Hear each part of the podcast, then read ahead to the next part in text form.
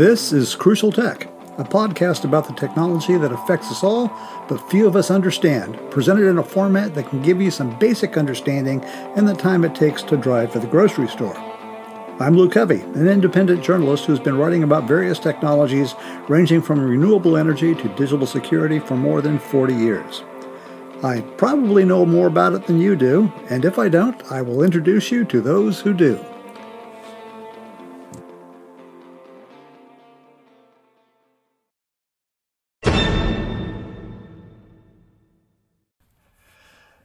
This is Lou Covey with Crucial Tech. Today, with my partner in crime, Joe Basques. Uh, Joe uh, is not actually uh, employed by Footwasher Media. He's employed by a large multinational conglomerate uh, that shall remain nameless. But Joe is in the area of customer service, at least training employees how to do customer service. And what he is doing is, is em- employing the experiences and the predictions that Footwasher Media has been making since the year 2000. Uh, and Footwasher Media has gone through many different uh, forms and is now currently in the area of helping companies understand how to use digital technology and creating content and content strategies for those companies.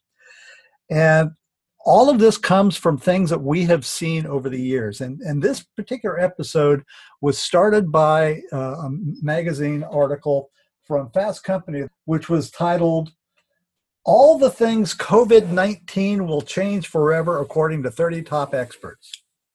And as I was looking through the stuff, I was saying, oh my God, this is what we've been telling people for decades. So the title of this show is The Possibly First possibly annual we told you so episode of crucial tech.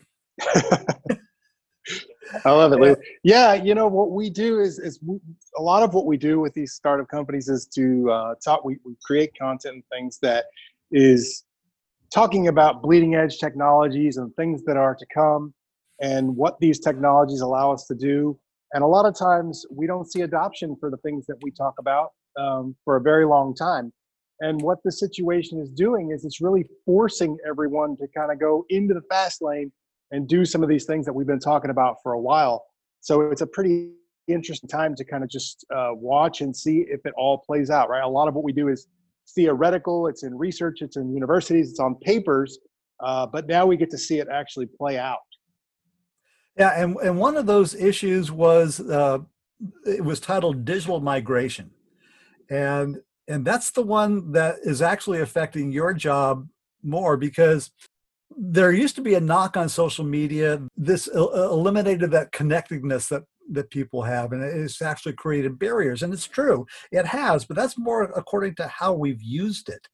Um, joe and i used to go uh, to trade shows. We would travel the world you know, to to help our clients present themselves to the media and to their, their customers in a positive way but Joe and I always found that trade shows were incredibly expensive and inefficient when it when you compared it to what you could do digitally. We we have tried to to tell people, okay, you need to actually engage with people using this technology, and that's what we're finding out during this pandemic, is that people are figuring out how to finally use this technology not to speak at people, but to speak with them.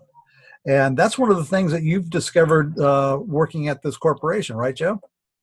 So, yeah, I think a couple of things really drastically have changed. And one is not necessarily the technology. We talk a lot about that, and we have been for a long time. The technology's been there, it's been available. Like you said, it's how you use it. But I also think a major, major shift has been the expectation that people have of the technology. Let me give you a prime example working from home, right? Yeah. Um, there, there was a, a couple of things. First of all, in the article, they mentioned that when you didn't show up to a board meeting previously, you were kind of thought of as mailing it in. You were kind of thought of as not, maybe not 100% engaged in the decision making. That expectation has now changed, right?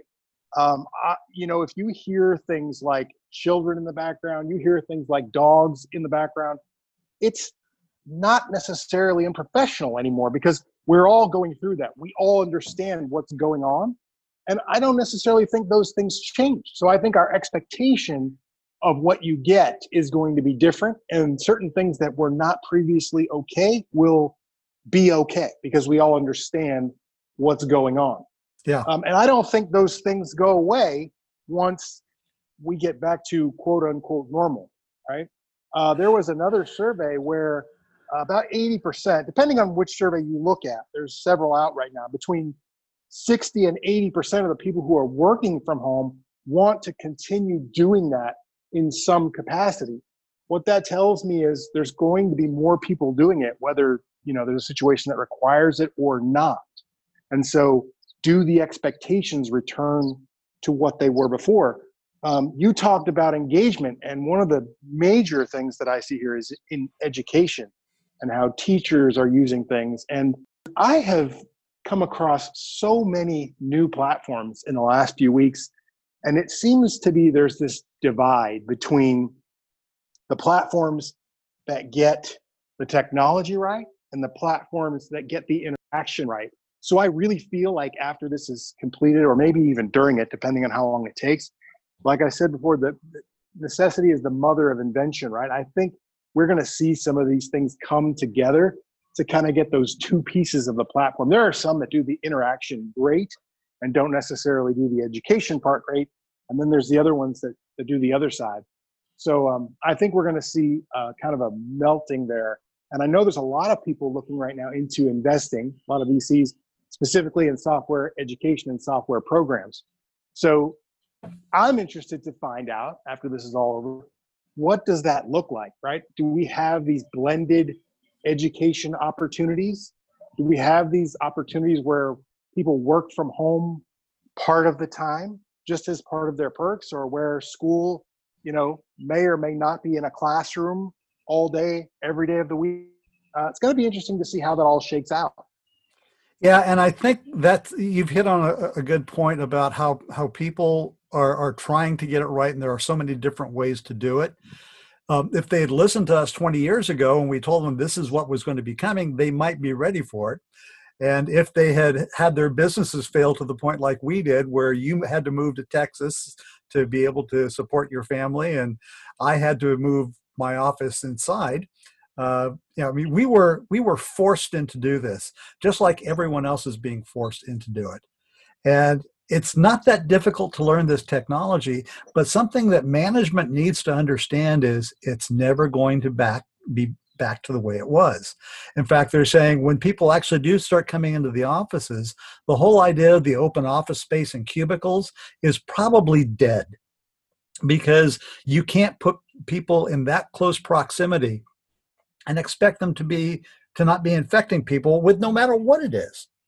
So the idea of having your own individual office on a part-time basis. Uh, actually, Oracle did this many years ago. Uh, in Redwood City, they were building a new uh, hotel, and Oracle came in even before they put the first uh, shovel into the dirt and bought up all of the rooms for five years so that they they actually had half of their employees would work from home or would come in and stay at the hotel for a few weeks and work at an office space and then go back home. So Oracle had been involved in the process of releasing the, their employees from having to be in the office many years ago.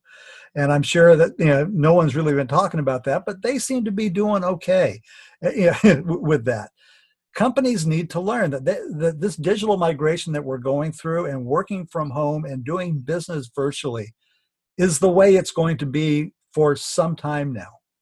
And having an office will will be a luxury and a part-time thing. Yeah you know another thing that it touches too is just that the real estate uh, of office space right? What does that look like now?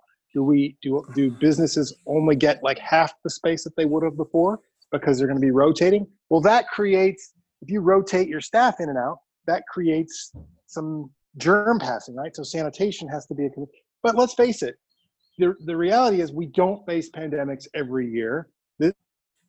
It's been a long time since the last one, at least in the United States. But the things that the, the opportunities that it's creating are things that people are going to want. Yeah. So even if businesses don't have this in place today, maybe they had to shut down because they didn't have it in place. They're still going to have to figure out how to navigate this because this is going to be the things workers want. It will be the things they look for in perks, uh, at least for you know th- those that where there is an opportunity. So uh, if it's not in place, it definitely needs to be in place. And yeah, it's it's affecting many areas of our lives uh, be, beyond the the issue of education, home. It's actually getting into healthcare. Uh, a few years ago, I was talking to a, a startup uh, guy, and they were developing a technology that would use an artificial intelligence to determine if an X-ray demonst- uh, uh, was a potential uh, cancer risk. Now, the thing is, what was interesting about that is that national law requires that when they are when a radiologist is taking a look at uh, an x-ray to, to find cancer he has to have two radiologists looking at those x-rays. And that's how it's determined. But this technology was made it possible to eliminate one of the radiologists. Well they couldn't get past state law because the state law says no you have to have two so this became an added expense, which means it didn't actually help at all. They did, people didn't use it. But now we're at the point where we can't have that many healthcare workers in the same room doing the same job. So we're seeing the digitization of healthcare. I mean, even the, the, the ability to have uh, telemedical conferences. Right? I, my, my own doctor uh, works for the Palo Alto Medical uh, Foundation, and they adopted uh, telemedicine about five years ago. But lots of doctors are are fighting against it, and it, same in education. There are teachers that are pushing back against not having classroom time. Uh, but the thing is, we're not going to be able to go back to those classroom sizes again. They're even talking now about manda- mandating reducing class sizes and using digital communications for those kids who happen to be sick and doing the classroom that way as well. So that way you can have a reduced number of students in the classroom, but still be reaching students over the internet at the same time. So it's going to require some change in how teachers do it and how healthcare uh, healthcare workers approaches it. Now, uh, you, and you, you know, it, go, it, go, it goes beyond that as well because we all know it's no secret that schools are funded by how many children show up to school. Yeah. So we have to go down to the basic level of even how schools are funded. I hadn't thought about that, but you're right. But at the same time, there has to be a means for be for being able to count those students that are on digitally. Right and and that's that's coming into a problem because not all the kids are showing up and especially in the area of of colleges. Uh, i have a, a, guy who's been a, a, college professor for 20 years now. And uh, he's had to go he's he's had some experience with online courses. He doesn't like them but he's found that his his students will come in check in and then check out immediately know, so that they can be recorded as having having been there. But when they when they used to come in, check in, and leave when they were alive he was able to go out and, and stop them in the hall and say, "Hey, what's going on?" and find out if you they were just slacking or if they had a real issue. But he can't do that now because uh, privacy concerns don't allow the teachers to collect phone numbers to call up their students who aren't showing up for the digital classes. right.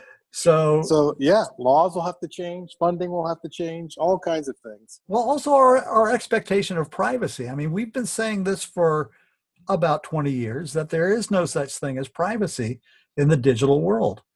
And in the fact, the fact of the matter, there's never been anything anything you could call private in recorded history, except for those people that decided to go out into the frontier like mountain men and live by themselves with no connection to civilization.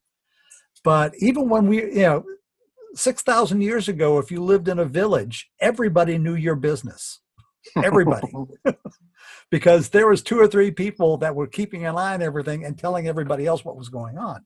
So the whole idea of privacy in, in society is Well, it, it never has existed, and we're sort of coming to realize uh, that that's that's true. I mean, I'm thinking about the issue of contact tracing. Uh, you know, a lot of people are concerned about the, the issues of privacy and, and, allowing corporations to track our movements and who who we've, we've been talking to.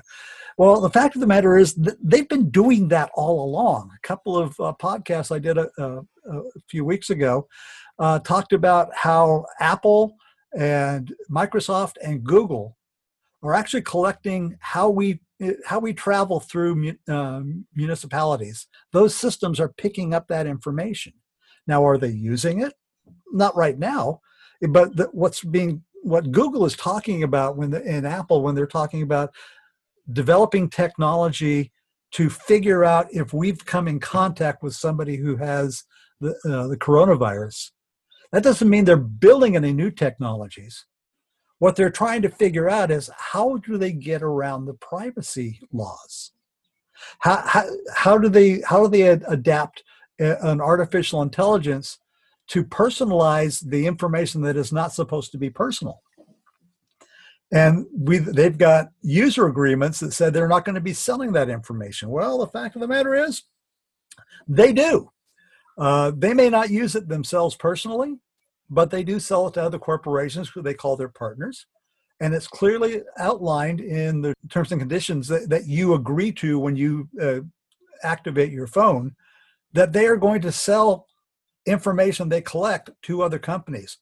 And those companies don't have the agreement not to use not to use the personal information. So it's already happening. They're just trying to figure out well how do we tell people we're we're tracking them. And that's that's that's going to be forever now. Once that gets put in place it's there forever. So you might as well get used to it. Um, transportation i will is, say i will say that's one of the things that i disagreed with in the article. One of the uh, people who was quoted in there said that, that they felt like security and privacy would become a bigger issue, uh, a more important issue to people. And I feel like that issue is already too big for people. They don't yeah. want to deal with it. They don't want to go through each step for each app that they have. They don't want to, re- I mean, no one reads the terms and conditions. I mean, fair, it, it, they've studied it. 96, 97% of people don't read it. They just want to use something, they click it, and they move on. So even if your Facebook says that they're not doing something like you said, one of their partners maybe, right? Yeah. you are, and, and, and you had no choice because you chose to use something and you, I, I just don't think that becomes a more important issue to people. I don't see that happening. Uh, yeah. the, the, the problem just becomes, it gets more complex every day and it's already too complex for people to spend much time on it. And, yeah, but the thing is, Joe, they, they, they might, because as you said security is going to become more important and there are companies working on technologies to uh, to, to, secure us. That should be out soon. Um, uh, one of our the podcast sponsors axiato is actually working on that. Uh, but it's not going to happen anytime soon but people are going to have to start taking responsibility for their own security. That's one of the things that I, have been trying to let people know for, for years now is that it's it really is your responsibility. There are means to keep, to keep yourself relatively secure. Part of that is don't take the stupid tests on Facebook. because all they're trying to do is figure out what your password is. I think security is going to become become one of those things where people are going to realize, okay, I've got to I've got to hunker down. I've got to listen to people that know stuff about this and maybe st- change some of the practices that I do. And you know that that's when it comes to security as well. Transportation is going to be changing.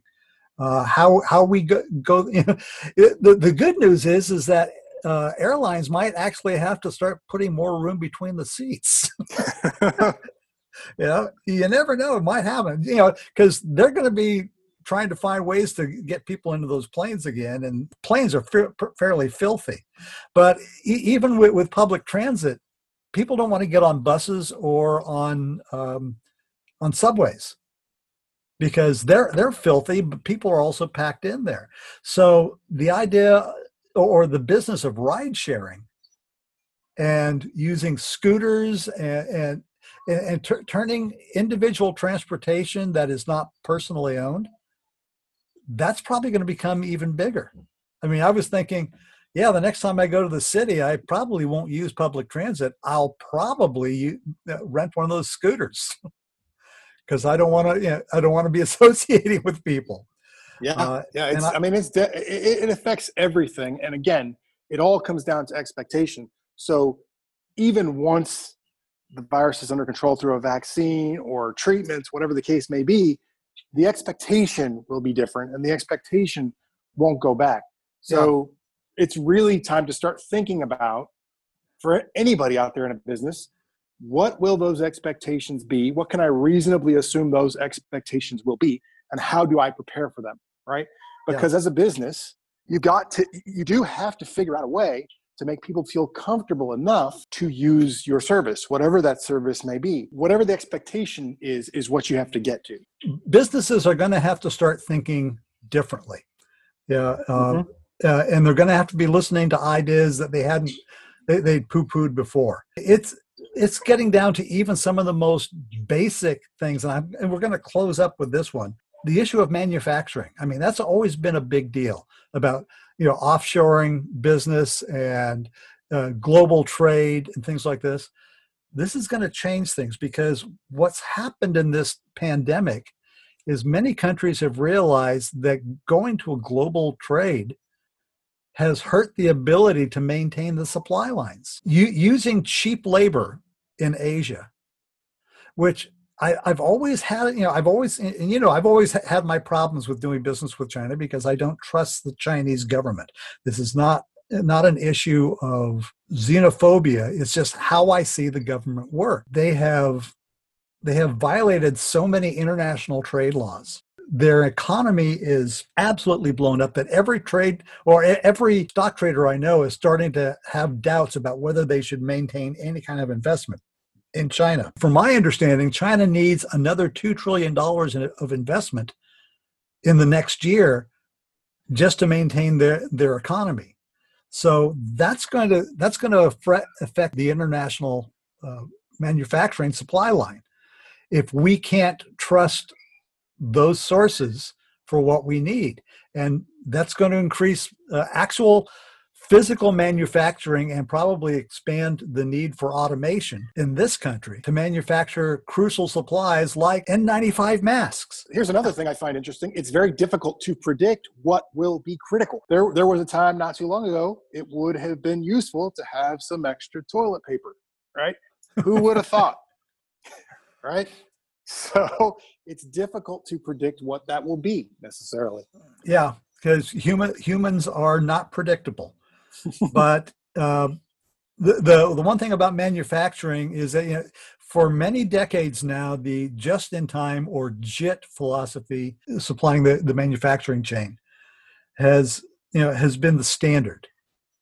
Well, just in time isn't going to be working anymore if you can't get the materials you need from a foreign country. So we're going to have to even ch- change how we store stuff because it, the, the, story I was reading this morning um, about the the national stockpile of emergency supplies, and they they delivered thousands of masks to a, a, a ho- hospital, and they had to throw them all out because dry rot had destroyed the the, the masks. Mm-hmm.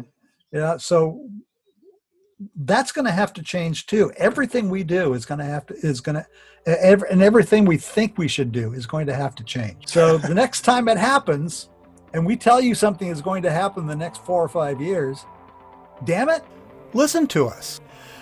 Okay, that's it for part one of this uh, episode. Part two will be an, uh, an interview with Fabrizio Capobianco, who is the Chief Innovation Officer for Minerva Networks, and he is a venture capitalist, uh, angel, uh, angel venture capitalist, uh, serial entrepreneur, all around fun guy. Uh, and we're going to be talking not only about his new venture into uh, areas of entertainment and interactive entertainment, but also his view at, from the position of an investor and how this whole situation we're in is changing how investors must be. And this is another thing that we've uh, we've been talking to people about for many years. The traditional model of venture capital, angel capital, is going to have to change. Uh, they're going to have to be more interactive and they're going to have to be able to do things on a virtual basis going forward. Uh, so that's on part two of We Told You So, an episode of Crucial Tech. This is Lou Covey. Uh, looking forward to talking to you again. Uh, and if you do have a uh, conversation uh, that you'd like to get into, questions, comments on what we have said, go to the anchor.fm site, uh, listen to our podcast there. You can also leave an audio recording of what you uh, have to say about any of our episodes. And we might make you a star for the, one of the next ones, or we might use one of your ideas. You can also drop ideas and questions to us at footwashermedia.com. Uh, go to the uh, contact section and uh, let us know what you'd like to, to know about. Uh, we work with companies to help them develop their story because the story is what matters. Again, this is Crucial Tech signing off until the next time. Thank you.